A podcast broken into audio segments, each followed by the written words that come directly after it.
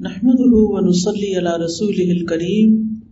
أما بعد، فأعوذ بالله من الشيطان الرجيم. بسم الله الرحمن الرحيم. رب اشرح لي صدري ويسر لي أمري. واحلل عقدة من لساني يفقه قولي. الحمد لله الذي خلقنا وهدانا. أمر بالطاعات لما فيها من الخير والبركات. ونهى عن المحرمات لما فيها من الشؤم والشرور والهلكات احمد ربي واشكره على نعمه التي لا يحصيها الا هو ما علمنا منها وما لم نعلم.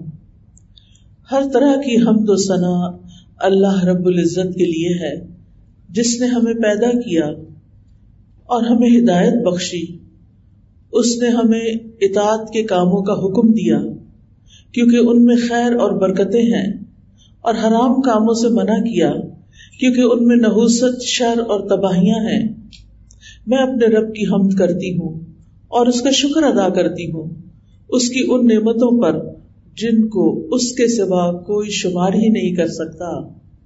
ان نعمتوں پر جن کو ہم جانتے ہیں اور ان نعمتوں پر بھی میں اللہ کا شکر ادا کرتی ہوں۔ جن کو ہم جانتے ہی نہیں ہیں۔ لیکن ہم ان نعمتوں سے فائدہ اٹھا رہے ہیں۔ اللہ سبحانہ تعالیٰ نے ہمیں پیدا کیا اور پیدا کر کے یوں ہی چھوڑ نہیں دیا، بلکہ ہماری ہدایت کا بھی انتظام کیا۔ آدم علیہ السلام اس دنیا پر، اس پلانٹ پر سب سے پہلے نبی تھے۔ اور پھر اس کے بعد انبیاء کا سلسلہ ہمیشہ جاری رہا۔ یہاں تک کہ محمد الرسول اللہ صلی اللہ علیہ وسلم خاتم النبیین پر آ کر مکمل ہو گیا۔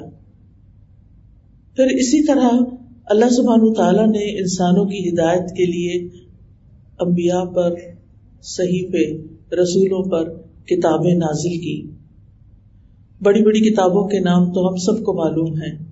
اور ان سب کے آخر میں ہمارے لیے ہدایت کا سر چشمہ قرآن حکیم بھیجا۔ جو محمد رسول اللہ صلی اللہ علیہ وسلم کے قلب مبارک پر نازل ہوا۔ اور آپ کیا تھے؟ چلتا پھرتا قرآن تھے۔ جو کچھ آپ نے قرآن میں سے تعلیم دی، اس پر خود عمل کر کے بھی دکھایا۔ لہذا، ہمارے لیے ہدایت کے دو بڑے سرچشمے ہیں۔ ایک ہے اللہ کی کتاب، قرآن مجید، اور دوسرے ہے محمد رسول اللہ صلی اللہ علیہ وسلم کی سیرت، آپ کی سنت، آپ کی حدیث۔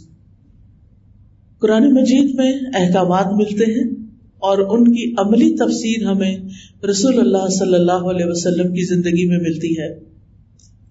آپ کا دن کیسے ہوتا تھا؟ آپ دن کیسے گزارتے تھے؟ ہمیں اپنے دن کیسے گزارنے چاہیے؟ اپنی زندگی کیسے گزارنی چاہیے؟ اس کے بارے میں ہمیں ضرور رہنمائی حاصل کرنی چاہیے۔ اس دنیا میں رہتے ہوئے کامیابی کے راستے کون سے ہیں اور حقیقی کامیابی کس چیز کا نام ہے؟ یہ ہم سب کو معلوم بھی ہونا چاہیے اور اس کی یاد دہانی بھی ہوتی رہنی چاہیے۔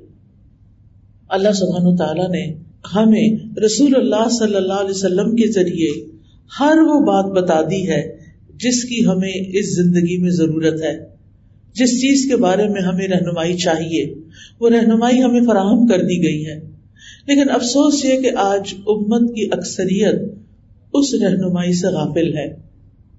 ہم تعلیم حاصل کرتے ہیں یعنی دنیاوی تعلیم اسکولس میں کالجز میں، اور کرنی بھی چاہیے۔ کیوں نہ کی جائے۔ امت مسلمہ کی ضرورت ہے کہ اس کے افراد ہائیلی ایجوکیٹڈ ہوں۔ علم کے میدان میں، تحقیق اور ریسرچ کے میدان میں بہت آگے ہوں۔ علامہ اقبال کہتے ہیں نا کہ محبت مجھے ان جوانوں سے ہے جو ستاروں پہ ڈالتے ہیں کمند۔ تو ستاروں پہ کمند نے تو مسلمانوں کو ڈالنی چاہیے تھی۔ لیکن افسوس یہ کہ آج ہم اس میدان میں بھی پیچھے ہیں۔ تو اس لیے جو بھی بچیاں آج یہاں حاضر ہیں، میں ان سب سے یہ کہوں گی کہ وہ اپنی تعلیم کے میدان میں خوب خوب محنت کریں۔ اور جتنا ان کو آتا ہے، اس کو کافی نہ سمجھے اپنی تھنکنگ کو بہت ہائی رکھیں اور بہت آگے تک کے لیے سوچیں۔ یہ مت سوچیں کہ اچھا میں میٹرک کر لوں یا ایف اے کر لوں یا بی اے کر لوں اور جب رشتہ آئے، شادی ہو جائے تو بس پڑھنا لکھنا چھوڑ دوں۔ جو کہ ہمارے معاشرے کا عام طور پر ٹرینڈ بن چکا ہے کہ لڑکیاں اس وقت تک تعلیم حاصل کرتی رہتی ہیں جب تک ان کی شادی نہیں ہو جاتی اور شادی ہو جاتی ہے تو کتابیں بند کر کے رکھ دی جاتی ہیں۔ حالانکہ میں سمجھتی ہوں کہ شادی کے بعد انسان کو زیادہ ضرورت پڑتی ہے اس بات کی کہ اب وہ علم حاصل کرے۔ کیونکہ شادی کے بعد کی زندگی ایک عملی زندگی ہوتی ہے اور عملی زندگی کے لیے عملی رہنمائی بھی بہت ضروری ہے۔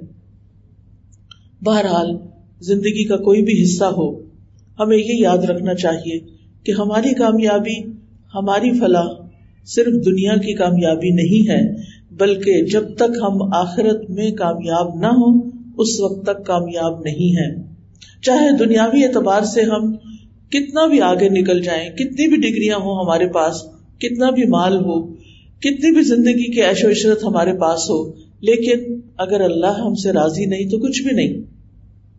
انسان کی اصل خوش قسمتی انسان کی اصل سعادت اور اس کی محنتوں کا سلا اس کے رب کے پاس ہے۔ لہذا ہماری ہر کوشش کی ڈائریکشن یہی ہونی چاہیے کہ ہم اپنے رب کو راضی کرنے والے ہوں۔ قرآن مجید میں صورت عال عمران میں آتا ہے، فمن النار وادخل الجنت فقد فاز۔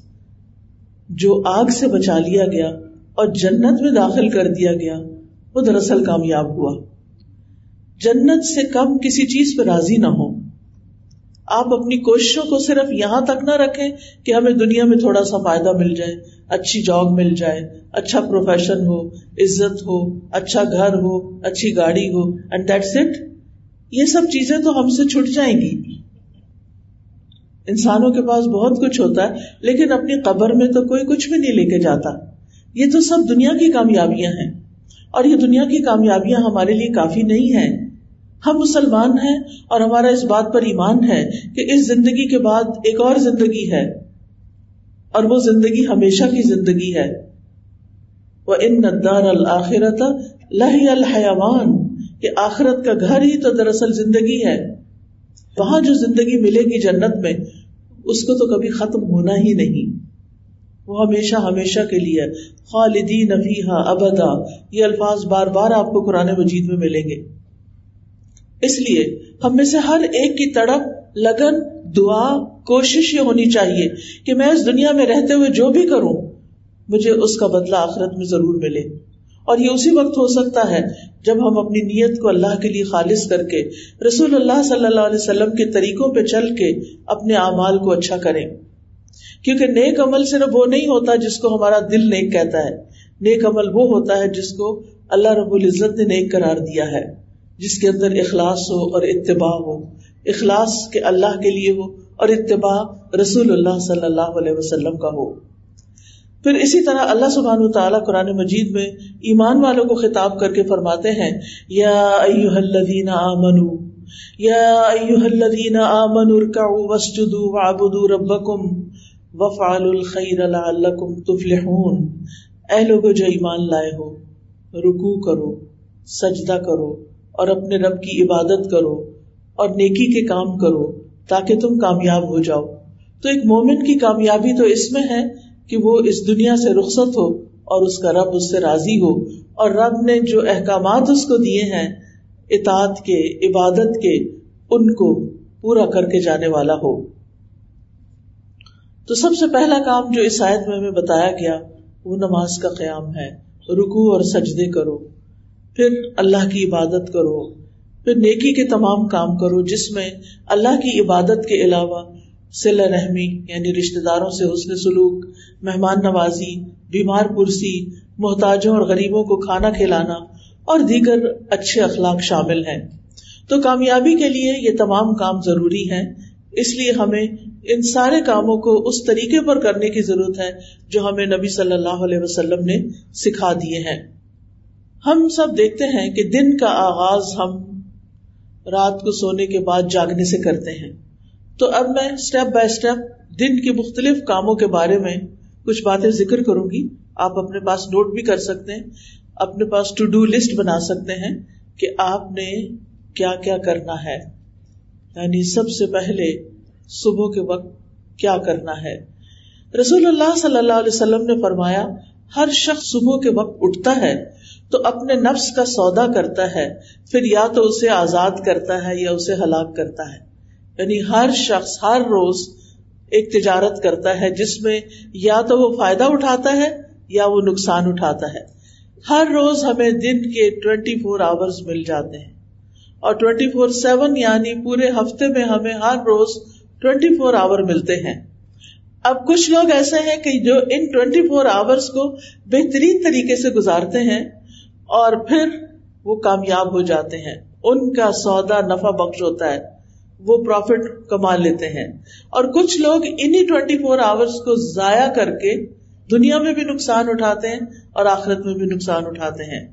تو اس لیے ہمیں وہ کام لازمی کر لینے چاہیے کہ جن سے یہ ٹوینٹی فور آورس ہمارے سیکور ہو جائیں اور ہماری کامیابی کا راستہ ان سے طے ہو جائے۔ سب سے پہلی چیز جو آنکھ کھلتے ہی ہمیں کرنی چاہیے وہ ہے صبح کی دعا، جس کا آغاز ہوتا ہے الحمد للہ سے۔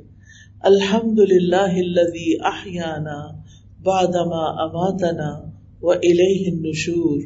سب تعریفیں اس اللہ کے لیے ہیں، جس نے ہمیں مرنے کے بعد زندہ کیا اور اسی کی طرف دوبارہ لوٹنا ہے۔ اب آپ دیکھیے کہ یہاں پر زندگی اور موت کی بات کی جا رہی ہے۔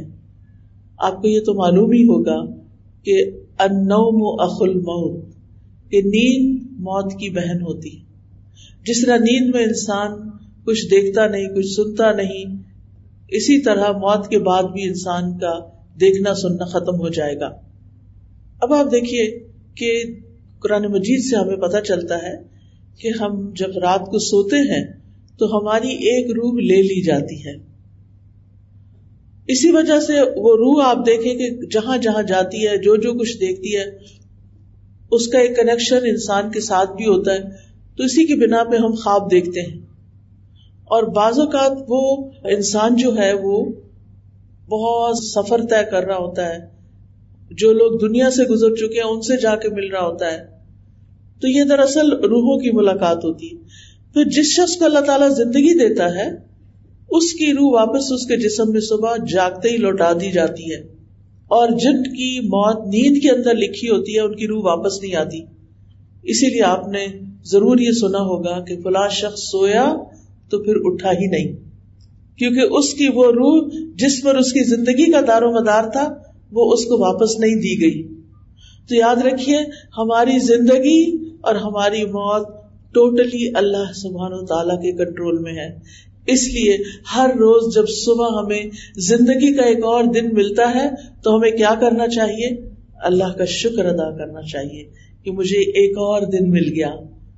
اور پھر خوش ہونا چاہیے کہ مجھے اپنی آخرت کی کمائی کے لیے مزید وقت مل گیا ہے۔ اور یاد رکھیے کہ جب انسان شکر ادا کرتا ہے تو اللہ تعالیٰ کا وعدہ ہے ل ان شکر تم لزید اگر تم نے شکر ادا کیا تو میں تمہیں اور زیادہ ادا کروں گا۔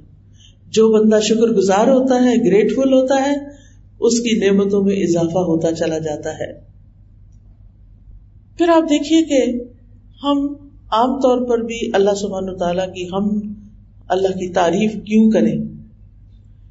ہم دیکھتے ہیں کہ قرآن مجید سے ہمیں پتا چلتا ہے کہ کائنات کی ہر چیز اللہ کی تصویر بیان کر رہی ہے۔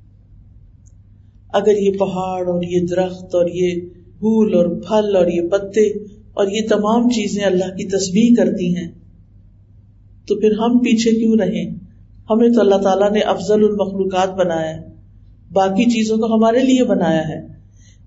اگر آپ کے گھر میں لگا ہوا درخت اللہ کی تصویر کر رہا ہے اور آپ سو ہی رہے ہیں، تو آپ سوچیے کہ پھر اللہ کے نزدیک وہ درخت زیادہ اچھا ہے جو اس کی تعریف کر رہا ہے، یا وہ انسان جو شیطان کے بہکاوے میں آ کے غافل ہو کے نماز کے وقت میں سو رہا ہے۔ پرانے مجید میں آتا ہے تو سب السماوات السبع والارض ومن فيهن وان من شيء الا يسبح بحمده ولكن لا تفقهون تسبيحهم ساتوں آسمان اور زمین اس کی تصویر کرتے ہیں۔ یعنی اللہ سبحان و تعالی کی۔ اور جو بھی ان میں چیزیں ہیں وہ بھی۔ اور کوئی بھی چیز ایسی نہیں، مگر وہ اس کی حمد کے ساتھ اس کی تسبیح کرتی ہے۔ لیکن تم ان کی تسبیح کو سمجھتے نہیں۔ یعنی انسان کو ان کی زبان نہیں معلوم، ان کی تسبیح کا طریقہ نہیں معلوم۔ بے شک وہ ہمیشہ سے بردبار، نہایت بخشنے والا ہے۔ یعنی اللہ رب العزت انسانوں کو معاف کر دیتا ہے کہ جس وقت ساری کائنات اللہ کی حمد بیان کر رہی ہوتی ہے۔ سارے فرشتے اللہ تعالیٰ کی عبادت میں لگے ہوئے ہوتے ہیں۔ وہاں ایک انسان جس کو اختیار دیا گیا جس کو اللہ تعالیٰ نے چوائس دے دی ہے، وہ اپنی چوائس سے اللہ کی عبادت کرے تو ساری مخلوق سے افضل ہو جاتا ہے۔ اور جب وہ اللہ کی دی ہوئی اس آزادی سے فائدہ نہیں اٹھاتا اور اللہ کی نافرمانی کرتا ہے، تو ساری مخلوقات سے زیادہ نچلا ہو جاتا ہے۔ تم مردد نہ اسفل سافلین۔ اسفل سافل سافل کہتا ہے نیچے گرنے والے کو۔ اور اسفل جو سب سے نیچے جا گرے۔ جب ساری کائنات اللہ کا ذکر کرے گی اور انسان نہیں کرے گا، تو انسان تو پیچھے رہ جائے گا نا۔ اس کو تو عزت اسی میں ملے گی کہ وہ اپنی چوائس سے یہ سب کچھ کرے۔ نبی صلی اللہ علیہ وسلم نے فرمایا، قیامت کے دن اللہ تعالی کے سب سے افضل بندے وہ ہوں گے جو کثرت سے اللہ کی تعریف کرنے والے ہیں۔ تو اس لیے جو نعمت بھی آپ کو ملے، اس پر الحمد للہ ضرور کہیے۔ حدیث میں آتا ہے الحمد للہ کہنا میزان کو نیکیوں سے بھر دیتا ہے۔ اتنا بڑا کلمہ ہے یہ کہ اللہ میں تیری تعریف کرتی، تیری حمد ثنا کرتی۔ پھر اسی طرح اگر انسان پانی کا ایک گھونٹ بھی پیتا ہے، ایک گھونٹ اور اس کے بعد الحمد للہ کہتا ہے تو اللہ تعالیٰ اس بندے سے راضی ہو جاتا ہے۔ اب آپ صبح کے وقت اٹھ گئے۔ صبح کے وقت اٹھ کر آپ نے دعا پڑھی۔ زندگی ملنے پر اللہ کا شکر ادا کیا۔ اب اس شکر کا عملی طریقہ کیا ہے کہ آپ نماز فجر ادا کریں۔ تو اٹھنے کے بعد پہلا کام نماز فجر ادا کرنا ہے، کیونکہ سورج نکلنے کے ساتھ ہی نماز فجر کا وقت چلا جاتا ہے۔ تو اس کو with in time with in limits ہمیں ادا کرنا ہوتا ہے۔ فجر کی نماز جو ہے، یہ عمل کی پہلی بنیاد ہے۔ اس وقت آپ نے ثابت کر دیا کہ آپ اللہ کے بندے ہیں یا اپنے نفس کے بندے ہیں۔ جو نفس کے بندے ہوتے ہیں، وہ اپنی مرضی کے کام کرتے ہیں اٹھ کے۔ اور جو اللہ کے بندے ہوتے ہیں، جو اللہ کی عبادت گزار ہوتے ہیں، وہ پہلا کام کیا کرتے ہیں؟ نماز ادا کرتے ہیں۔ رسول اللہ صلی اللہ علیہ وسلم نے فرمایا، اللہ نے بندوں پر پانچ نمازیں فرض کی ہیں۔ جس نے انہیں ادا کیا اور ان کا حق ہلکا سمجھتے ہوئے ان میں سے کچھ ضائع نہیں کیا، تو اللہ کا اس کے لیے قیامت کے دن کے لیے یہ وعدہ ہے کہ اس کو جنت میں ضرور داخل فرمائے۔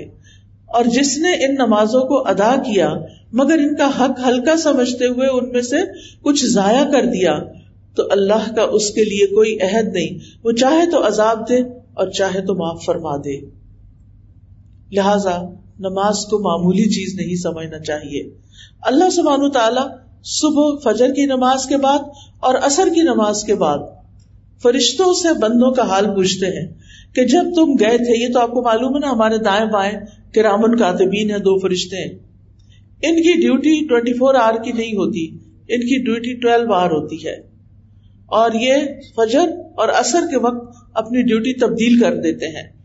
جو فجر کے وقت آتے ہیں، وہ اثر کے وقت تک ہم نے جو کچھ کیا ہوتا ہے، وہ سارا لکھ کر واپس لے جاتے ہیں۔ اور وہاں سے نیکسٹ یعنی فریش فرشتے آ جاتے ہیں جو اگلے وقت کے لیے، پوری رات کے لیے ہمارے اعمال لکھتے ہیں۔ اور پھر وہ فجر کے وقت واپس جاتے ہیں اور نئے فرشتے فجر کے وقت ہمارے پاس آ جاتے ہیں۔ جب یہ واپس جاتے ہیں تو اللہ تعالیٰ خود ان سے پوچھتے ہیں کہ تم نے بندوں کو کس حال میں چھوڑا؟ وہ کہتے ہیں، ہم نے اس حال میں چھوڑا کہ وہ نماز پڑھ رہے تھے اور اس حال میں ان کے پاس پہنچے کہ وہ نماز پڑھ رہے تھے۔ تو جو شخص فجر اور اثر کی نماز کا اہتمام کرتا ہے، اس کی ڈیلی رپورٹ اللہ سبحانہ تعالیٰ کے پاس بہت بہترین جاتی ہے کہ وہ نماز پڑھ رہے تھے۔ پھر آپ دیکھیے کہ قیامت کے دن سب سے پہلا سوال بھی کس کے بارے میں ہوگا؟ نماز کے بارے میں۔ اگر نماز درست ہوئی تو ساری چیزیں ٹھیک ہو جائیں گی، اور اگر نماز درست نہیں تو سارے اعمال میں بگاڑ آ جائے گا۔ رسول اللہ صلی اللہ علیہ وسلم نے فرمایا، وہ آدمی ہرگز آگ میں نہیں جائے گا۔ جس نے سورج نکلنے سے پہلے اور سورج غروب ہونے سے پہلے نماز پڑھی یعنی فجر اور اثر کی نماز پڑھی۔ اور پھر نماز پڑھنے سے اللہ تعالی بندے کے رزق کا وعدہ بھی کرتے ہیں۔ فرمایا مر اہل کبلا وسط بر علیہ لا نس کا رزقا نہ اور اپنے گھر والوں کو نماز کا حکم دیجیے اور اس پر خوب کار بند رہیے۔ ہم تم سے کسی رسک کا مطالبہ نہیں کرتے، ہم ہی تمہیں رسک دیں گے۔ تو اس سے یہ پتا چلتا ہے کہ جو شخص اپنی عبادت صحیح طور پر کرتا ہے، اللہ سبحان تعالیٰ اس کو تنہا نہیں چھوڑتا۔ نماز سے انسان کے گھر میں برکت آتی ہے۔ اس لیے خود بھی نماز ادا کرنی چاہیے اور گھر والوں کو بھی اس کا حکم دینا چاہیے۔ فجر کی سنتوں کو کبھی نہ چھوڑیں۔ نبی صلی اللہ علیہ وسلم نے فرمایا، فجر سے پہلے کی دو رکتیں، دنیا اور جو کچھ اس میں ہے، اس سے بہتر ہے۔ یعنی فجر کی سنتیں بہتر ہیں کس سے پوری دنیا سے۔ اگر آپ کو پوری دنیا بھی مل جائے تو بھی وہ کم ہے۔ بنسبت اس کے کہ آپ دو رکت تماز سنت ادا کریں۔ اور اگر سنت کا اتنا بڑا اجر ہے تو پھر فرض کا کیا ہوگا؟ یاد رکھیے، فجر کے وقت سوئے رہنے کی مذمت ہے۔ فجر کے وقت سونا درست نہیں۔ ایک آدمی جو رات سے لے کر صبح تک سوتا رہا آپ نے اس کے بارے میں فرمایا، یہ وہ شخص ہے جس کے کان میں شیطان نے پیشاب کر دیا تھا۔ اب شیطان بھی ہم نے نہیں دیکھا اور اس کا پیشاب بھی نہیں دیکھا۔ لیکن نبی صلی اللہ علیہ وسلم نے فرمایا ہے، تو بات درست ہوگی، کیونکہ آپ صادق اور امین تھے۔ یہ بات تو ہم سب جانتے ہیں، سبھی مانتے ہیں۔ مراد اس سے یہ ہے کہ اس شخص کے اوپر خوب نحوست تاری ہوگی۔ اسی لیے آپ دیکھیں کہ جب آپ لیٹ اٹھتے ہیں، نماز نہیں ادا کرتے، اللہ کا ذکر نہیں کرتے، تو پھر آپ کی طبیعت سارا دن بوجھل رہتی ہے۔ پھر آپ کی کوشش یہ ہو کہ نماز خوشبو کے ساتھ پڑھے خوشبو کا مطلب نماز میں رونا دھونا نہیں۔ بعض لوگ سمجھتے کہ کچھ لوگ نماز میں بہت روتے ہیں، لہذا ان کی نماز زیادہ خوشبو والی ہے۔ ایسا نہیں۔ رونا خوشبو نہیں ہوتا۔ بلکہ دل کا متوجہ ہونا اور آزا کا پرسکون ہونا، اس کو خوشبو کہتے ہیں۔ یعنی نماز میں ہمیں ہلنا نہیں چاہیے، دائیں بائیں نہیں ہونا چاہیے، ایسے بھی جھوم جھوم کے بھی نماز نہیں پڑھنی چاہیے۔ نماز میں اسٹل بالکل ساکت کھڑے ہونا چاہیے۔ کہ اگر کوئی پرندہ بھی آ کے بیٹھ جائے تو وہ بیٹھا رہے کہ یہ شخص، شاید یہ کوئی پول ہے یا کچھ اور ہے۔ اور اس بات کا خیال رکھنا کہ میں اللہ کے سامنے کڑی ہوں۔ اس سے خوشبو آتا ہے۔ بہت سے لوگ یہ کوشچن کرتے ہیں، نماز میں خوشبو کیسے لائیں؟ بس یہ سوچ لیں نماز پڑھنے سے پہلے کہ میں اللہ سبحان و تعالی کے سامنے کڑی ہوں۔ پھر اپنے رب سے سرگوشیاں کریں، چپکے چپکے باتیں کریں یعنی نماز کے الفاظ ادا کریں۔ خوشو کے بغیر نماز ایسے ہی ہے جیسے روح کے بغیر جسم۔ خوشو نماز کی روح ہے۔ اور کامیاب ہونے والے مومنوں کی صفت یہ ہے، قد افلح المؤمنون الذين هم في صلاتهم خاشعون۔ یقیناً فلاح پا گئے وہ مومن جو اپنی نمازوں میں خوشو اختیار کرتے ہیں۔ رسول اللہ صلی اللہ علیہ وسلم نے فرمایا، جب کوئی شخص نماز پڑھتا ہے تو وہ اپنے رب تبارک و تعالیٰ سے سرگوشی کرتا ہے۔ چنانچہ اسے معلوم ہونا چاہیے کہ وہ اپنے رب سے کیا سرگوشی کر رہا ہے۔ لہذا جب آپ نماز میں ہوں تو بہت سکون کے ساتھ کھڑے ہوں۔ رکو میں جائیں تو ٹک جائیں، پھر کھڑے ہوں۔ سجدے میں جائیں تو ماتھا اور ناک آپ کا زمین پر ٹک جائے اور تسبیحات پڑھے ہر ہڈی اپنی جوڑ پر آ جائے اور پھر آپ سیدھے کھڑے ہوں۔ یعنی یہ نہیں کہ آپ رکو میں گئے ہیں، ایسے جلدی سے نیچے ہوئے پھر کھڑے ہو گئے، پھر جلدی سے سجدہ۔ کئی لوگ تو دونوں سجدے، بس ایک ہی دفعہ سر رکھ کے، دو دفعہ مار کے اٹھ جاتے ہیں۔ یہ تو سجدہ نہیں ہوتا۔ ہم اللہ کے سامنے کھڑے۔ نماز میں یہ سوچ ہمارے اوپر چھائی رہے، غالب رہے کہ میں اللہ کے سامنے ہوں۔ میرا رب مجھے دیکھ رہا ہے۔ اور اجر کو بھی سامنے رکھے۔ نبی صلی اللہ علیہ وسلم نے فرمایا تم جب بھی کوئی سجدہ کرتے ہو، تو اللہ اس سجدے کی وجہ سے تمہارا ایک درجہ بڑھا دیتا ہے۔ ہر سجدے کی وجہ سے ایک درجہ بڑھ جاتا ہے۔ اور اسی کے ذریعے تمہاری ایک خطاب بھی مٹا دیتا ہے۔ تو یاد رہے گی یہ بات۔ سجدے سے کیا ملے گا؟ ایک درجہ بلندی۔ یعنی پہلے جنت میں جہاں مقام تھا، اس سے اوپر ہو گئے۔ اوپر اوپر اوپر۔ اور کیا ملتا ہے؟ ایک خطا مٹ جاتی ہے، ایک غلطی صاف ہو جاتی نماز کے بعد فوراً مسلح سے نہیں اٹھے۔ بیٹھے رہیں، ذکر ازکار کریں۔ کیوں؟ اس لیے کہ اس کا بہت بڑا اجر ہے۔ رسول اللہ صلی اللہ علیہ وسلم نے فرمایا، جب تک تم اپنے اس مسلح پر بیٹھے رہو، جہاں تم نے نماز پڑھی تھی اور بے وضو نہ ہو۔ یعنی وضو نہ ٹوٹے۔ تو فرشتے تمہارے لیے دعا کرتے رہتے ہیں اللہ مغفر لہو اللہ مرحم ہو اے اللہ، اس کو بخش دے۔ اے اللہ، اس پر رحم فرما دے۔ تو کیا کرنا چاہیے پھر؟ اپنی جگہ پر تھوڑی دیر بیٹھ کے تصویرات کر کے، دعائیں فرشتوں کی لے کے پھر اٹھے اب یہ جو تسبیحات ہے نا، دو طرح سے ہیں۔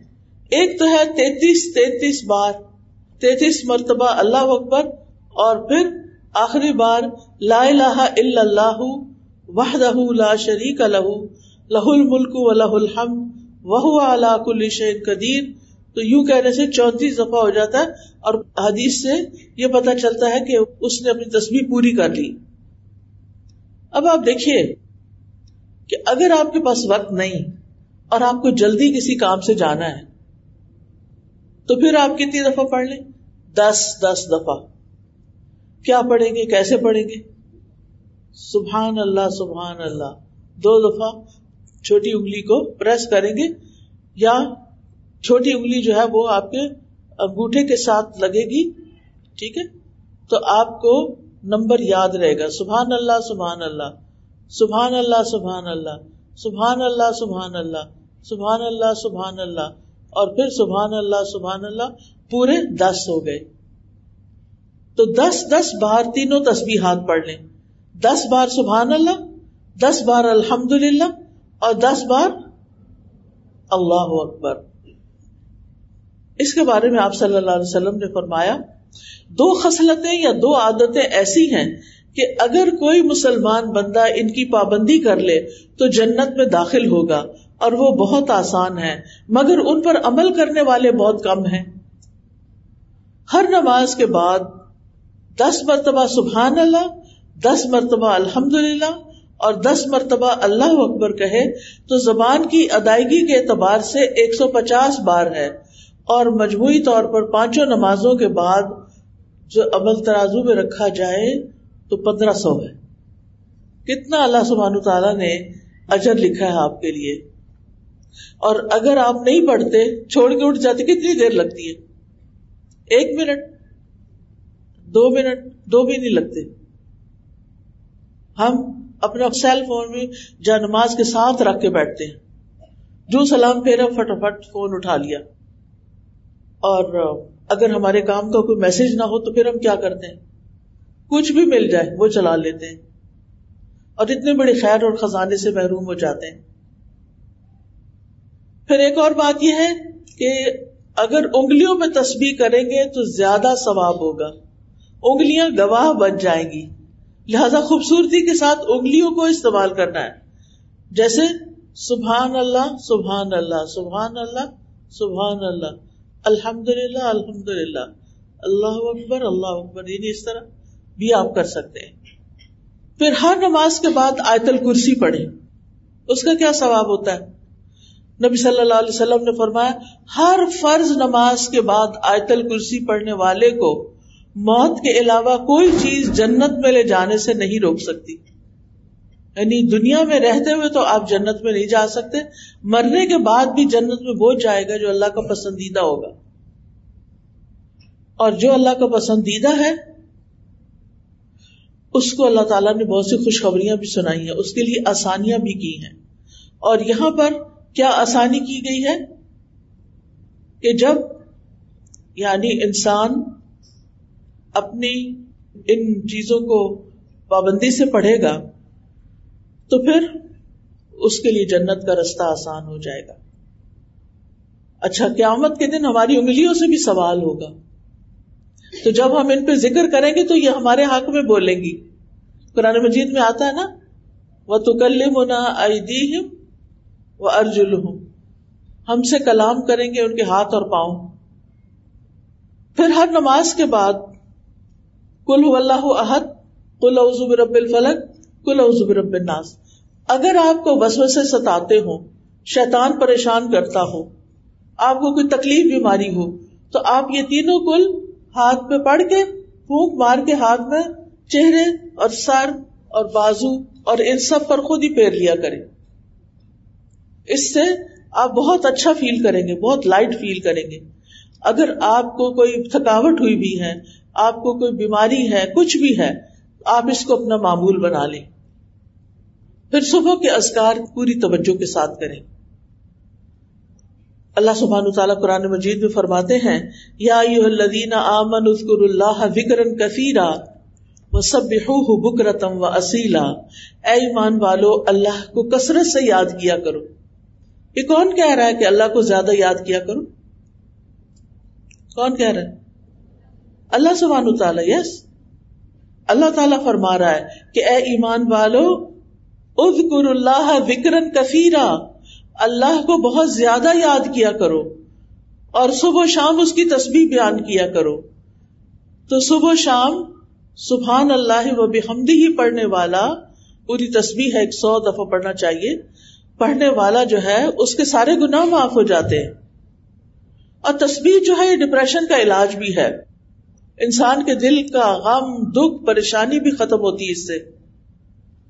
پھر اسی طرح آپ نے فرمایا، جو شخص یہ تصویر پڑھتا ہے، سبحان اللہ و بحمدی ہی قیامت کے دن اس سے زیادہ افضل کوئی بھی نہیں لائے گا۔ قیامت کے دن اس سے زیادہ افضل عمل کسی کا بھی نہیں ہوگا۔ سوائے اس کے جس نے اس کے برابر یہ سے زیادہ پڑھا ہو۔ پھر اسی طرح اگر ہو سکے، جیسے بزرگ خواتین ہوتی ہیں، تو وہ فجر کی نماز سے سورج طلوع ہونے تک بیٹھے رہے مسلح پر۔ جو اسکول کے بچے تو ظاہر ہے انہیں اسکول جانا ہوگا، تیاری کرنی ہوگی۔ لیکن تیاری کرتے کرتے اللہ کا ذکر کرتے رہے۔ پھر اسی طرح یہ صبح شام کے ازکار ہے نا، یہ بھی بڑے فائدے کی چیز ہے صبح شام کے ازکار کے بارے میں شیخ ابن اسمین کہتے ہیں کہ صبح شام کے ازکار اپنے پڑھنے والوں کے لیے اس قدر وسیع، عظیم فوائد اور برکتوں پر مشتمل ہے کہ اس کا احاطہ نہیں کیا جا سکتا، اس کو بیان نہیں کیا جا سکتا۔ صبح شام کے ازکار دل اور روح کی غذا ہے دل میں سکینت ہوتی ہے، اطمینان ہوتا ہے، راحت اور مسرت حاصل ہوتی ہے۔ پھر اسی طرح یہ ازکار دنیا اور آخرت میں سلامت رہنے کا ذریعہ ہے۔ جو شخص یہ ازکار پڑھے گا، وہ سلامت رہے گا۔ پھر یہ خیر و برکت کا دروازہ کھولنے والے کلمات ہیں۔ پھر اسی طرح جو شخص صبح کے وقت ان کو پڑھ لیتا ہے، اس کے لیے خیر و برکت کا دروازہ کھل جاتا ہے۔ پھر اسی طرح انسان شر کے واقع ہونے سے پہلے اور واقع ہونے کے بعد اسے ہٹانے کا ذریعہ بھی بنائے یعنی ذکر کو۔ پھر آپ دیکھیے کہ ذکر کرتے ہوئے انسان اللہ کی نعمتوں کو یاد کرتا ہے، اس کی مہربانی کو یاد کرتا ہے۔ اللہ کے سامنے اپنے عزت کے ساری کا اظہار کرتا ہے۔ اور پھر یہ ذکر جو ہے یہ انسان کے لیے دشمن کے مقابلے میں جیسے ذرا ہوتی ہے نا، ویسے ہی ہے صبح شام کے ازکار کے بعد آپ قرآن مجید کھولیں۔ چاہے ایک صفحہ پڑھے چاہے آدھا صفحہ پڑھے کیونکہ قرآن مجید میں آتا ہے، ان نہ قرآن الفجری کا نہ مشہور کہ فجر کے وقت کا قرآن اس میں فرشتے حاضر ہوتے ہیں۔ ہر ایک اپنی اپنی سہولت کے مطابق قرآن مجید کا کچھ حصہ ضرور پڑھے قرآن غموں کا علاج ہے، سکون کا ذریعہ ہے۔ قرآن کی تلاوت سے اجر ملتا ہے۔ ایک حرف کے نتیجے میں کیا ملتا ہے؟ دس نے کیا اور پھر کہتے ہیں کہ الف لام میم۔ یہ بھی قرآن کے حروف ہیں۔ صرف یہ کہنے سے الف لام میم کتنی نیکیاں مل جاتی ہیں؟ جی ہاں تیس نیکیاں۔ پھر آپ دیکھیے کہ جن گھروں میں قرآن پڑھا جاتا ہے وہ گھر اپنے رہنے والوں کے لیے کھلا ہو جاتا ہے۔ اس میں فرشتے حاضر ہوتے ہیں۔ شاطین اس گھر کو چھوڑ دیتے ہیں۔ اس کی خیر و برکت بڑھ جاتی ہے۔ پھر اسی طرح اگر وقت ہو تو اسکول جانے سے پہلے آپ تھوڑا سا ترجمے سے قرآن ضرور پڑھ لیں۔ آپ کو معلوم ہے کہ میں نے دینی تعلیم جو ہے، باقاعدہ کسی مدرسے میں داخل ہو کر نہیں لی۔ لیکن ان کے مدرسوں میں جو کتابیں پڑھائی جاتی ہیں، ان میں سے بہت سی کتابیں میں نے اپنے والد سے پڑھی۔ اور ہمارا یہ پڑھنے کا اسٹڈی ٹائم کون سا ہوتا تھا؟ فجر کی نماز کے بعد۔ فجر کی نماز کے بعد۔ وہ اتنا بابرکت وقت ہے کہ اس میں آپ تھوڑا سا بھی کوئی کام کریں گے تو بہت جلدی نبٹ جاتا ہے۔ اور جن گھروں میں قرآن پڑھا جاتا ہے، حضرت ابو حرا کہا کرتے تھے بے شک قرآن پڑھنے کی وجہ سے گھر اپنے رہنے والوں کے لیے بہت کھلا ہو جاتا ہے، کشادہ ہو جاتا ہے۔ اس میں فرشتے حاضر ہوتے ہیں شیاتین اس گھر کو چھوڑ دیتے ہیں، اس کی خیر و برکت حاصل ہوتی ہے۔ پھر اسی طرح قرآن مجید کو اپنا دوست بنا لیں۔ ہر جگہ آپ کے ساتھ ہونا چاہیے۔ اب تو خیر، موبائل کے ذریعے ویسے بھی ساتھ ہوتا ہے۔ اگر آپ نے قرآن مجید کی اپلیکیشن ڈاؤن لوڈ کی ہوئی اور اس میں بک مارک بھی ہوتا ہے۔ جتنا آپ پڑھ لیں ایک دن، وہاں بک مارک لگا دیں۔ پھر آگے پھر آگے، اور اس طرح آپ پڑھتے چلے جائیں۔ قبر میں جب انسان کو لٹایا جائے گا ہم سب نے جانا ہے نا قبر میں، اس میں تو کسی کو شک نہیں۔ ہم نے مرنا تو ہے ہی۔ انسان ہمیشہ کے لیے تو یہاں آیا نہیں۔ جب کوئی مر جاتا ہے تو اس کو جب دفناتے ہیں، قبر کے اندر رکھتے ہیں، تو قرآن جو ہے، وہ بندے کے سراہنے کی طرف آ جاتا ہے، سر کی طرف۔ اور پھر فرشتہ جب اس کو عذاب دینے لگتا ہے تو وہ کہتا ہے کہ میں تو قرآن پڑھتا اور پڑھاتا ہوں۔ اور پھر تلاوت قرآن کا جو ثواب ہوتا ہے، وہ اس جگہ پر آ جاتا ہے اور وہ فرشتہ اس کا کچھ بھی نہیں بگاڑ سکتا۔ جب فرشتہ سامنے سے آتا ہے تو صدقہ اس کو پہلے دھکیل دیتا ہے۔ اور جب اس کے پاؤں کی طرف سے آتا ہے تو مساجد کی طرف چل کر جانا اسے دور کر دیتا ہے۔ پھر اس کے بعد دو رکت نماز اشراق۔ یہ ہمارے جسم کے تین سو ساٹھ ہڈیوں کا کیا ہے؟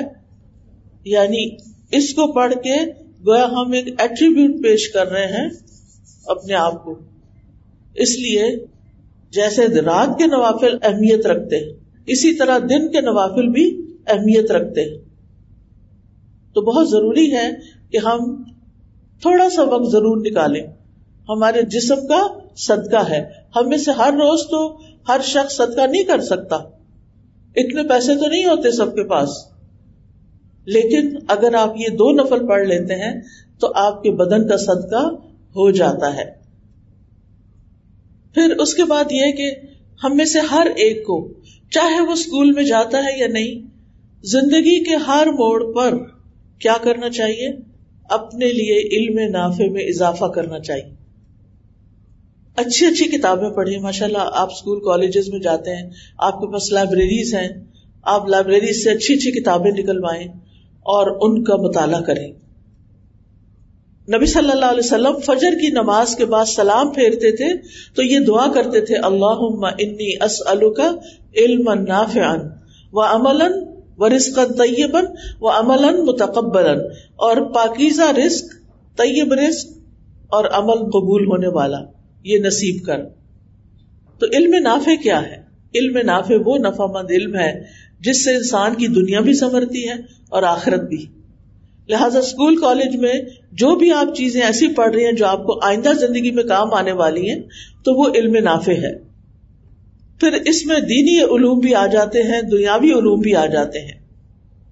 اور پھر یہ کہ علم سیکھنے اور سکھانے کے لیے اپنے اوقات مقرر کرے ہر وقت کتابیں لے کے نہ بیٹھے رہے گھر والے کو اسی کام کے لیے بلائے اور آپ کہ مجھے تو پڑھنا ہے۔ اور ان کو کتابیں دکھا کے تو پھر آپ آرام کریں۔ تو ایسا نہیں ہونا چاہیے، ٹھیک ہے نا؟ پھر ناشتے کی باری آتی۔ ناشتہ ضرور کریں۔ اگرچہ کھجور ہی کھائیں۔ بہت سے بچے اسکول میں بھوکے چل پڑتے ہیں اور پھر کینٹین پہ آ کر جیسی تیسی چیزیں کھا لیتے ہیں، بس پیٹ بھر لیتے پھر آپ دیکھیے کہ اگر آپ گھر سے ناشتہ کر کے چلیں گے اور خاص طور پہ لڑکیوں کو کیلشیم کی بہت ضرورت ہوتی۔ اگر آپ ایک کپ دودھ اور دو کھجورے بھی کھا کے گھر سے آ جائیں، تو دوپہر تک آپ کا گزارا ہو سکتا ہے، کام چل سکتا ہے۔ لیکن اس سے جو دونوں چیزوں سے آپ کو انرجی ملے گی، آپ کی قوت میں اور زیادہ اضافہ ہوگا۔ نبی صلی اللہ علیہ وسلم نے فرمایا، دودھ کے علاوہ کوئی چیز ایسی نہیں جو کھانے اور پینے دونوں سے کفایت کرے۔ یعنی دودھ کو کھا بھی سکتے اور پی بھی سکتے۔ آپ نے دیکھا ہوگا نا کہ وہ جم جاتا ہے، بازو کا دودھ دہی بن جاتا ہے۔ تو اس کو کھا لے اور دودھ کو پی لے۔ پھر آپ دیکھیے کہ کھانے سے پہلے کیا کرے آپ میں سے کوئی بتائے گا؟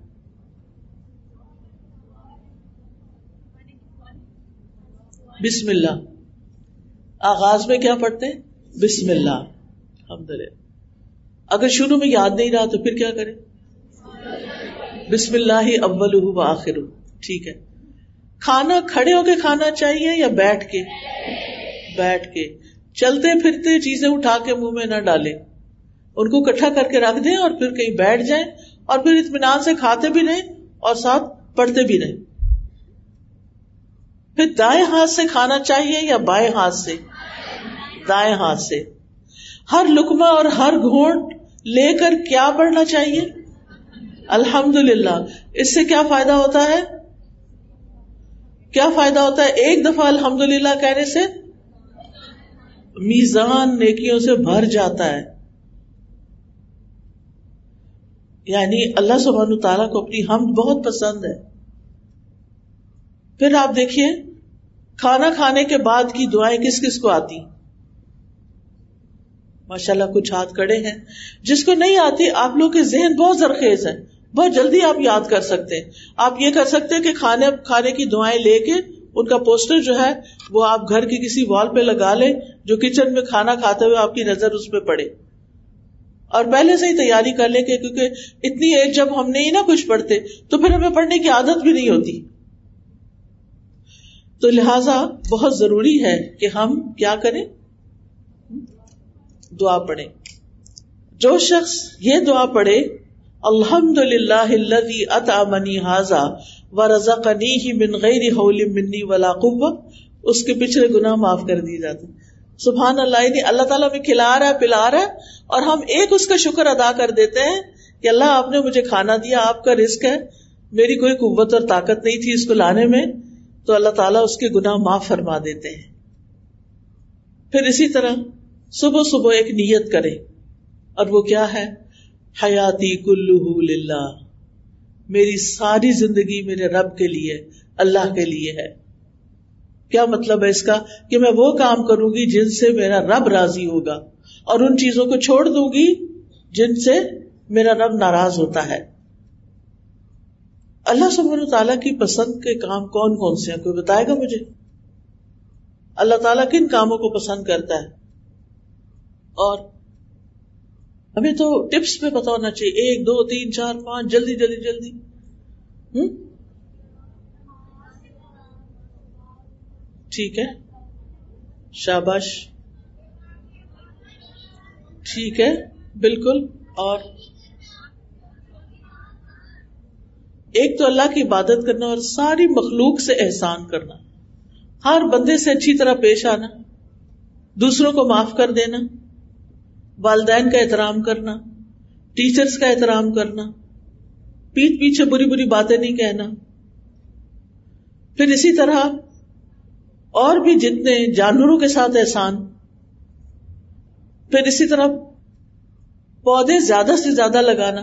پودا لگانے کا کیا ثواب ہے؟ کوئی بتائے گا؟ اور ہماری زندگی میں پودوں کا کتنا بڑا عمل دخل ہے، آپ سب پڑھتے ہوں گے اس کے بارے میں۔ کتنے زیادہ انوائرمنٹ ایشوز ہو گئے ہیں، اور وہ زیادہ درخت کٹنے کی وجہ سے۔ بڑی بڑی آبادیوں پر کالونیز بن گئی ہیں اور درخت کاٹ دیے گئے۔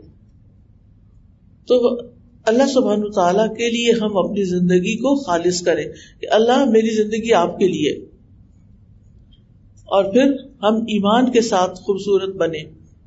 یعنی بہت سے لوگ صرف میک اپ سے خوبصورت بننا چاہتے ہیں، ہمیں ایمان کے ساتھ، ایمان ہوتا ہے دل میں، اور جو دل میں ہوتا ہے وہ چہرے پہ آتا ہے۔ اگر ایمان دل کے اندر خوبصورت ہے نا، تو ہو ہی نہیں سکتا کہ چہرہ اس کو ریفلیکٹ نہ کرے۔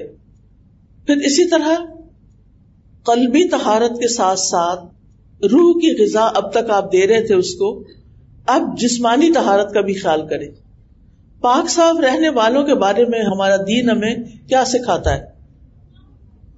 شاباش، ان اللہ یحب التوابین و یحب المتطہرین۔ بے شک اللہ توبہ کرنے والوں سے محبت کرتا ہے اور پاک صاف رہنے والوں سے۔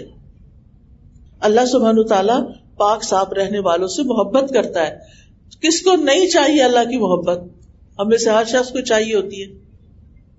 لہذا اللہ کی محبت ان لوگوں کے لیے ہے جو پاکیزگی کا اہتمام کریں گے۔ پھر آپ دیکھیے کہ تہارت میں جسم، ناخن، بدن اسکن بال، ان سب کی تہارت کا خیال کرنا چاہیے۔ مسواک کرنا۔ مسواک کرنے کے کیا فائدے آپ مجھے کو بتائے گا جی۔ منہ کی پاکیزگی اور رب کی خوشنودی حاصل ہوتی ہے۔ شابش۔ پھر اس کے بعد آپ دیکھیں کہ نبی صلی اللہ علیہ وسلم تو اتنی کثرت سے مسواک کرتے تھے کہ دن یا رات میں جب بھی سو کر اٹھتے تھے تو وزو سے پہلے آپ مسواک کیا کرتے تھے۔ وزو سے بھی پہلے مسواک، پھر وزو کے بعد کی دعا۔ اس کے پڑھنے کا کیا ثواب ہے؟ جو شخص وزو کرے اور اچھی طرح وزو کرے، اور یہ دعا پڑھے اشد اللہ الہ الا اللہ، وحدہ لا شریک لہو و اشد ان محمد ان ابدہ و رسول اللہ مجالی من التوابین و من المتطہرین یہ دعا بھی ساتھ ہی لگا لے ایک قرآنی دعا ہے اور ایک مصنون دعا ہے. وضو کے بعد اگر آپ اس کو پڑھیں گے تو نبی صلی اللہ علیہ وسلم نے فرمایا، اس شخص کے لیے جنت کے آٹھوں دروازے کھول دیے جائیں گے. اتنی مختصر سی دعا ہے اور کتنا اچھا اکرام ہوگا.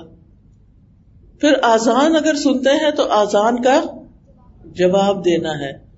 اور اذان کا جواب دے کر دعائیں بہت زیادہ قبول ہوتی ہیں۔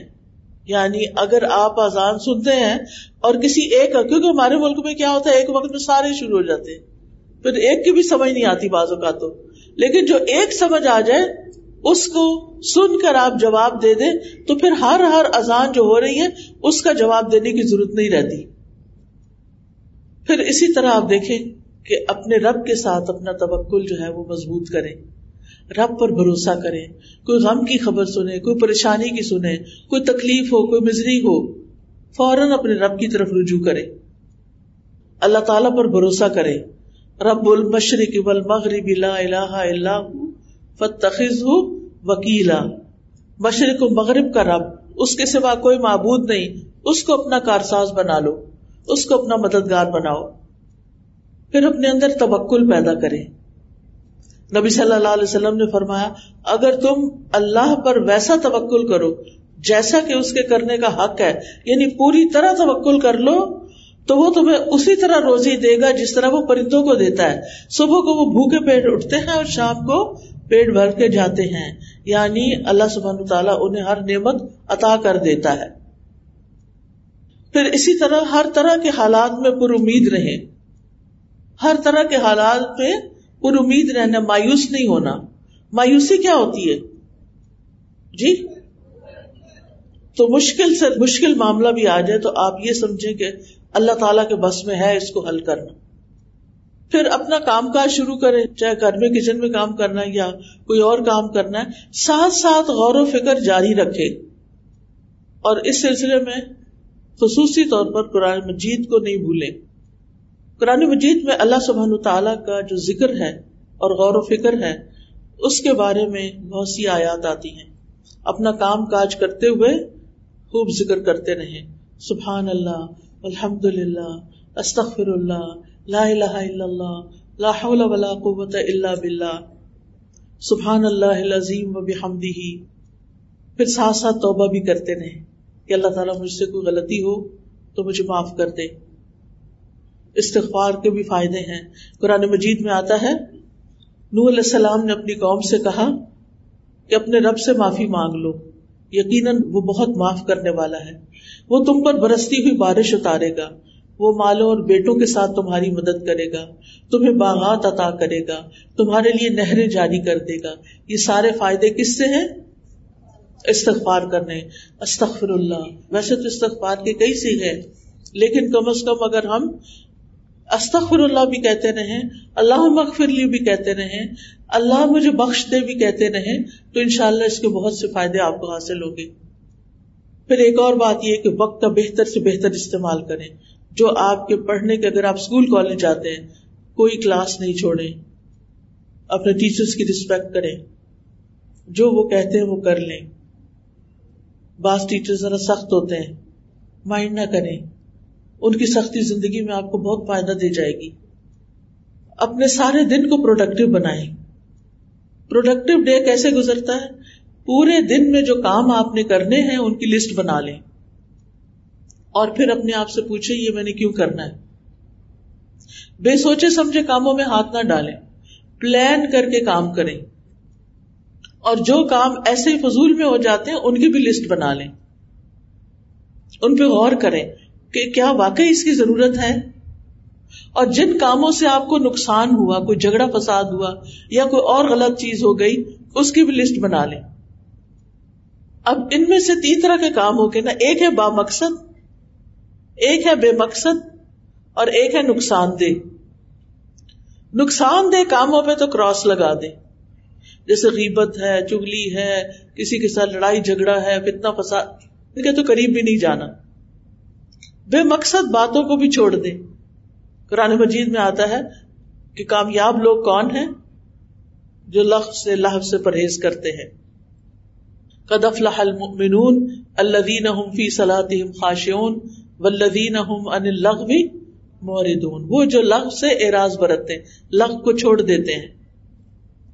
پھر اسی طرح جو بھی کوئی کام کرنا ہو، اس کا ایک اینڈ ٹائم ضرور رکھے کہ اتنے بجے تک مجھے یہ کام مکمل کر لینا ہے۔ جیسے ہوم ورک کرنا ہے آپ کو۔ تو اپنا اسکیڈول اس طرح کا بنائے کہ مسئلہ مجھے شام کے چھ بجے تک اپنا ہوم ورک پورا کر لینا ہے۔ پھر اسی طرح بعض کام ہمیں مشکل لگتے ہیں۔ اس کے لیے روٹین بنائے یہ نہیں کہ کبھی کوئی کام شروع کر لیا، کبھی کوئی کر لیا۔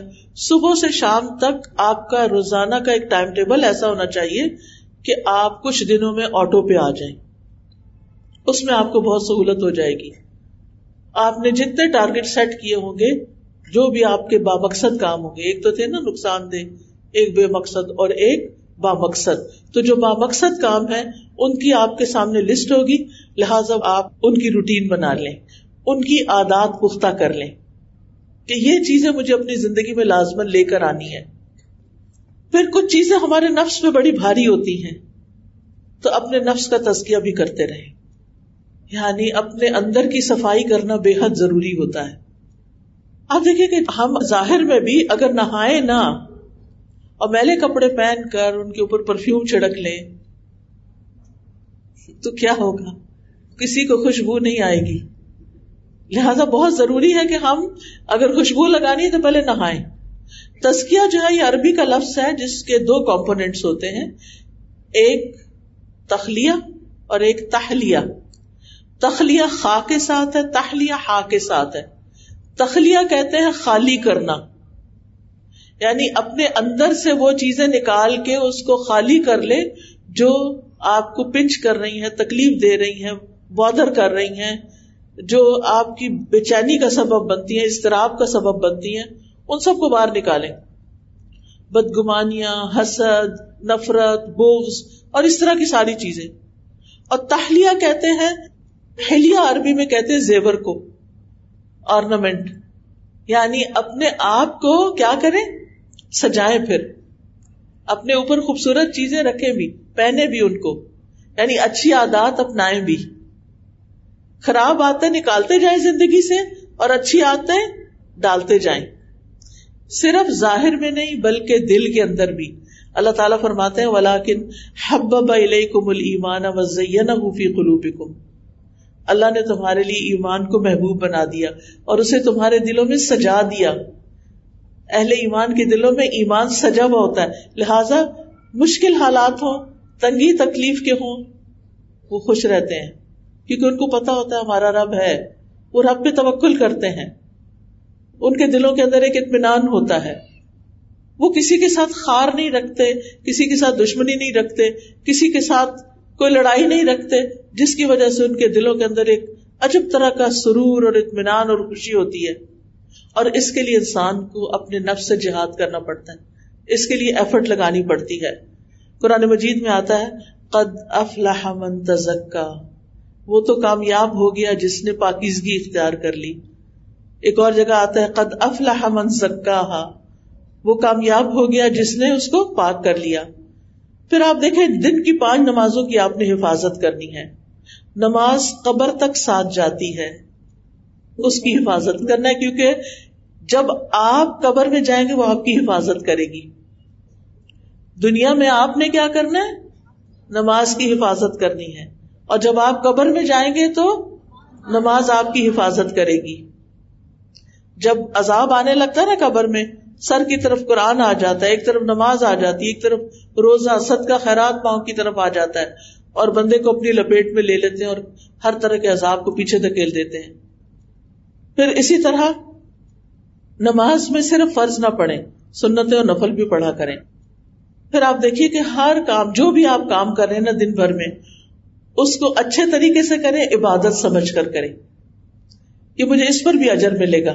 کیا اگر آپ کی والدہ آپ سے پانی کا گلاس مانگتی ہیں اور آپ ان کو پانی پلاتی ہیں، آپ کو ثواب ملے گا کوئی؟ بہت ثواب ملے گا۔ اس لیے جب امی بلائیں، فوراً اٹھ کر جائیں۔ آپ عبادت کر رہے ہیں۔ جب اللہ تعالی بلائیں تو نماز کی طرف جائیں، آپ کیا کر رہے ہیں؟ عبادت کر رہے ہیں۔ اگر چھوٹا بھائی رو رہا ہے اور اس کو آپ سے کوئی کام ہے، تو کیا کریں؟ اس کی بات سنیں۔ کیوں رو رہے امی مصروف ہیں، وہ اس کو بہلا نہیں سکتی۔ آپ اس کو اٹھا لیں، آپ اس کو بہلا لیں۔ آپ اس کا خیال رکھیں، یہ بھی عبادت ہے۔ اگر گھر کی صفائی کرنا ہو تو یہ کیا ہے؟ یہ بھی عبادت ہے۔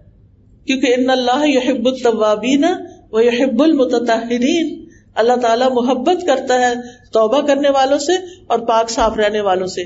اگر کھانا پکانا پڑے تو یہ بھی عبادت ہے۔ کیوں؟ کیونکہ بھوکے کو کھانا کھلانا جنت میں لے جانے والا کام ہے۔ ہمارا دین اتنا خوبصورت ہے کہ ٹوینٹی فور سیون جتنے بھی آپ کام اچھے اچھے کریں گے، وہ سب عبادت ہے۔ وہ سب آپ کے امال نامے میں جمع ہو رہا ہے۔ اور پھر آپ دیکھیں یہ نہ کہا کریں وہ فلاں بہن بھی تو نہیں کرتی میں کیوں کروں؟ یہ نہیں کہنا آپ نے۔ وہ بھائی نہیں کرتا میں کیوں کروں؟ نہیں، نیکیوں میں ایک دوسرے سے آگے نکلے۔ وہ نہیں کرتا نہ کرے، مجھے کرنا ہے، میں جا رہی ہوں کرنے۔ دوسرے سے پہل کرے اور نیکی کے ہر کام میں کچھ نہ کچھ حصہ ڈالیں۔ حضرت ابو ریرا کہتے ہیں کہ رسول اللہ صلی اللہ علیہ وسلم نے فرمایا، آج تم میں سے کس نے روزہ رکھا ہے؟ ابو بکر رضی اللہ عنہ نے عرض کیا میں نے۔ آپ نے پوچھا، آج تم میں سے کس نے مریض کی عیادت کی ہے؟ ابو بکر رضی اللہ عنہ نے کہا، میں نے۔ آپ نے فرمایا، آج تم میں سے کس نے جنازے میں شرکت کی ہے؟ ابو بکر رضی اللہ عنہ نے کہا، میں نے۔ آپ نے پوچھا، آج تم میں سے کس نے مسکین کو کھانا کھلایا؟ ابو بکر رضی اللہ عنہ نے کہا، میں نے۔ اس پر نبی صلی اللہ علیہ وسلم نے فرمایا، جب کسی شخص کے لیے ایک ہی دن میں یہ ساری خصلتیں جمع ہو جائیں وہ جنت میں ضرور داخل ہوگا۔ پھر آپ دیکھیے کہ جہاں اچھے اچھے کام کرنے نا آپ نے، وہاں اللہ کی نافرمانی سے بھی بچنا ہے۔ کئی دفعہ غلط عادتیں پڑ جاتی ہیں، جیسے سیل فون پر، لیپ ٹاپ پر فضول، فحش چیزیں دیکھنا۔ آنکھوں کا بھی گناہ ہوتا ہے۔ کانوں سے ایسی میوزک سنتے ہیں، اس کا بھی گناہ ہوتا ہے۔ لہذا کیا کرنا ہے؟ ایسی چیزوں کو چھوڑ دینا ہے۔ نفس سے جہاد کرنا ہے۔ اور گناہوں کو انسان اسی وقت چھوڑ سکتا ہے جب اس کے سامنے جہنم ہوتا ہے کہ مجھے جہنم میں نہیں جانا، میں نے آگ میں نہیں جانا۔ پھر جس انسان سے بھی ملے، سلام میں پہل کریں، مسکرا کے ملے آپ اچھے اخلاق والے ہوں گے۔ اور جن کا اخلاق اچھا ہے، وہ میزان میں جب نیکیاں تولی جائیں گی تو سب سے بھاری نیکیاں اخلاق کی ہوں گی۔ سب سے بڑا حق آپ کے والدین کا آپ پر ہے۔ والدین کو خوش کریں، ان کو حق کریں، ان کی پیشانی چومیں، ان کا ہاتھ پکڑ کے کس کریں۔ آج آپ سب نے گھر جا کر کیا کرنا ہے؟ اپنی امی کو حق کرنا ہے، جا کے السلام علیکم، گلے ملے جا کے۔ آج میں ایک لیکچر سن کے آئی ہوں۔ یہ میری عبادت ہے اور ان کو ناراض نہیں کرنا۔ اللہ کی عبادت کے بعد والدین کے ساتھ نیکی جو ہے، کئی بار قرآن مجید میں اللہ کی عبادت کے بعد والدین کے ساتھ اچھے سلوک کا حکم دیتے ہیں۔ انہوں نے سب سے زیادہ ہمارے لیے قربانیاں کی ہوتی ہیں۔ تکلیف اٹھا کے پیٹ میں رکھا، تکلیف اٹھا کے جنم دیا، تکلیف اٹھا کے دودھ پلایا، تکلیف اٹھا کے نیپیاں صاف کی، تکلیف اٹھا کے نہلایا دلایا کھلایا، پلایا، تکلیف اٹھا کے اسکول بھیجا، مشکل سے پیسے کمائے اور فیسیں دی۔ ان کے بہت احسان ہے ہم پر۔ اور ہم بڑے ہو کے کہتے ہیں، آپ نے ہمارے لیے کیا کیا؟ کچھ نہیں کیا۔ سب کچھ انہوں نے ہی تو کیا ہے۔ اور کون کرتا ہے ہمارے لیے؟ جو ماں باپ کرتے ہیں۔ اور اگر وہ زندہ نہیں ہے دنیا سے جا چکے ہیں، ان کا آپ پر حق ہے کہ ان کو آپ روزانہ دعا میں یاد رکھیں۔ ہر نماز کے اندر والدین کے لیے دعا کرنا نہ بھولیں۔ جو ربی جلنی پڑھتے ہیں تو وہ تو کہتے ہیں ربن اخر لی ولی والدیہ۔ ولی المومنین یوم یقوم الحساب۔ اس کے بعد یہ دعا بھی شامل کر لیں۔ رب ارحمہما کما ربیانی صغیرہ پھر آپ دیکھیں، سارے انسانوں کے لیے خیر کا باعث بنے۔ باعث ختم کر دیں۔ یہ فلاں ہے، یہ فلاں ہے، یہ ایسا ہے، یہ ویسا۔ نہیں، ہمیں اپنی ذات سے ہر ایک کو فائدہ پہنچانا چاہیے۔ اگر کوئی اچھا نہیں بھی تو وہ خود ذمہ دار ہے اپنے عمل کا۔ ہمیں سب کے ساتھ اچھا سلوک کرنا چاہیے۔ پھر اگر کوئی مانگنے والا آپ سے کچھ مانگ لے تو کیا کرنا چاہیے؟ دے دینا چاہیے۔ نہیں ہے تو کیا کرنا چاہیے؟ کوئی اچھی سی بات کر لینی چاہیے اس سے۔ ڈانٹنا نہیں ہے۔ وہ گاڑیوں کے پاس آ کے ناک کر لیتے ہیں نا وہ پھر۔ یہ تم لوگ نے کیا کام بنایا؟ وہ ہر وقت مانگتے رہے۔ ایسا کبھی نہیں کہنا۔ وہ بھی انسان ہے۔ آج وہ نیچے ہے، آپ اوپر بیٹھے ہیں۔ سوچے اگر یہ میں ہوتا یہاں، پھر کیا کرتا؟ اس لیے ہر انسان کے ساتھ مہربانی کا سلوک کرے کرو مہربانی تم اہل زمین پر۔ خدا مہربان ہوگا ارچے پر۔ اگر ہم کسی انسان کے ساتھ مہربانی کریں گے، اس کا بدلہ ضرور پائیں گے۔ ہمارا رب کئی گنا بڑھا کے بدلا دیتا ہے۔ اس لیے کبھی بھی بخل نہ کرے کسی کے ساتھ اچھا کرنے میں۔ اور سلا رب کے اوپر چھوڑ دیں۔ میں نے اس کا بدلا اس سے لینا ہے۔ انسان کیا دے سکتے ہیں؟ انسان انسانوں کی محنتوں اور نیکیوں کا بدلا نہیں دے سکتے۔ وہ رب ہی دیا کرتا ہے۔ اس لیے اپنے امال کو رب کے لیے خالص کر لیں۔ جہاں بھی ہو خیر پھیلانے والے ہوں۔ خیر الناس ہی میں انفا اناس اچھے لوگ وہ ہوتے ہیں جو لوگوں کو نفع پہنچاتے ہیں۔ حضرت عیسیٰ علیہ السلام کے بارے میں آتا ہے وہ جالنی مبارک اینما کنتو اللہ نے مجھے مبارک بنایا جہاں بھی میں ہوں۔ برکتیں ہی برکتیں۔ تو برکتیں کن لوگوں کی ہوتی ہیں؟ جو جہاں بیٹھتے ہیں، لوگوں کو فائدہ پہنچاتے ہیں۔ پھر پڑوسیوں کا خیال کرنا ہے آپ نے۔ اگر ہر روز مشکل ہے، تو ویک میں ایک دن ضرور رکھے کہ آپ اپنے نیبرس کا بھی خیال کریں۔ وہ کس حال میں ہے کچھ پکائے تو ان کے لیے بھیج دیں۔ اگر کوئی بیمار ہے تو عادت کر دیں۔ گھر میں بھی سلام کو عام کریں۔ سلام صرف باہر کے لوگوں کے لیے نہیں ہوتا، گھر والوں کے لیے بھی ہوتا ہے۔ آس پاس کے لوگوں کے ساتھ تعاون کریں۔ اور یہ ذہن میں یاد رکھے ہر چیز لکھی جا رہی ہے۔ ہر چیز ریکارڈ ہو رہی ہے۔ ہر طرف کیمرے لگے ہوئے ہیں۔ ہر چیز ریزرو ہو رہی ہے۔ اللہ سبحانہ تعالیٰ کے سامنے جا کر کھول دی جائے گی، انسان کے ہاتھ میں امالہ میں دیا جائے گا۔ اور اس کو دیکھ کے کہے گا مال حاضل کتاب لا یغادر صغیرتم ولا کبیرتن اللہ احساہا سورت کہف کی آیت ہے۔ اس کتاب کو کیا ہے؟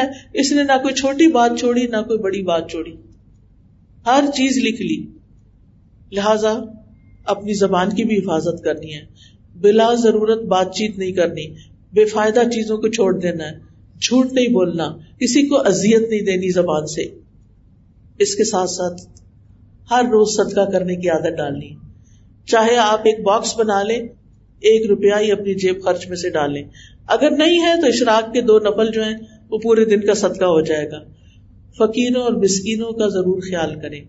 کل ہی میں ایک جگہ پر گئی ہوئی تھی، جہاں انہوں نے جو جھگیوں میں رہنے والے بچے تھے ان کو وہاں سے نکال کر ان کے لیے اسکول بنایا، ان کے لیے مسجد بنائی، ان کے لیے پڑھائی کا انتظام کیا، ان کے لیے یونیفارم کا، ان کے کھانے پینے کا، ان کو وہ گھر بنا کر دے رہی ہیں۔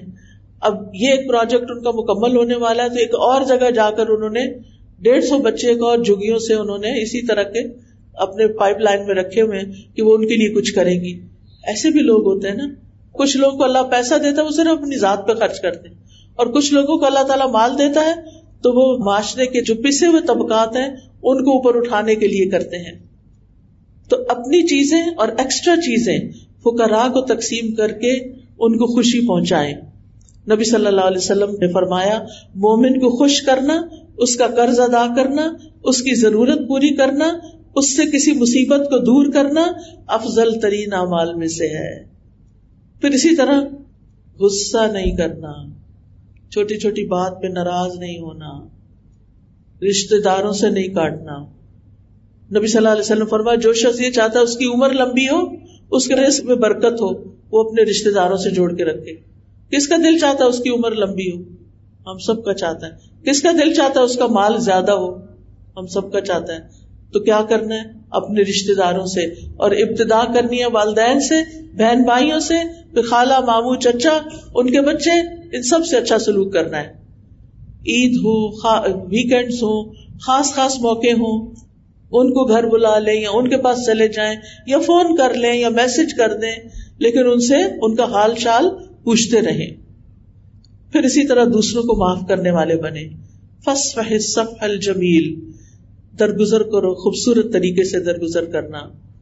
دوسروں پر ظلم کرنے اور مظلوم کی آہ سے بچے دل کی سختی سے بچے برے خیالات اور بدگمانیوں سے بچے غیبت سننے سے بھی بچے اور جو آپ کی غیبت کرے، اس کے ساتھ اس نے سلوک کر لیں تاکہ وہ آئندہ سے نہ کرے۔ مصیبتوں اور مشکلات میں صبر سے کام لیتے ہوئے نماز سے مدد مانگے یعنی جب کوئی تکلیف کا وقت ہو تو اٹھ کے نماز پڑھ کے، نفل پڑھ کے اللہ سے دعا کریں، خاص طور پر اگزامس کے دنوں میں۔ پریشانی اور غم میں لا الہ الا اللہ کا ورد کریں۔ دعائیں کرتے رہیں۔ تنگی آ جائے تو آسانی کا انتظار کریں۔ اللہ تعالیٰ سے بدگمان نہیں ہو اور رات کو سونے سے پہلے ازکار پڑھیں، دعائیں پڑھیں۔ اور زندگی میں کم از کم ایک بار قرآن مجید کو ترجمے کے ساتھ سمجھ کر ضرور پڑھیں۔ اللہ تعالیٰ سے جا کے ملاقات کرنی ہے ہم نے۔ قیامت کے دن تو اللہ تعالیٰ اگر پوچھے کہ تم نے اتنی کتابیں پڑھی تھی، میری کتاب کیوں نہیں پڑھی؟ تو ہم کیا جواب دیں گے؟ کوئی جواب ہوگا ہمارے پاس؟ نو اس لیے زندگی میں عربک میں بھی پڑھنا ہے کیونکہ اللہ تعالیٰ کا کلام ہے۔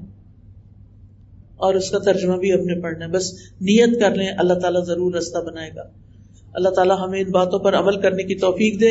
جزاکم اللہ خیرن کثیرہ بارک اللہ فیکم۔ سبحانک اللہم و بحمدک۔ اشد اللہ الہ الا انت، استغفرک و اتوب الیک۔ السلام علیکم و رحمۃ اللہ وبرکاتہ۔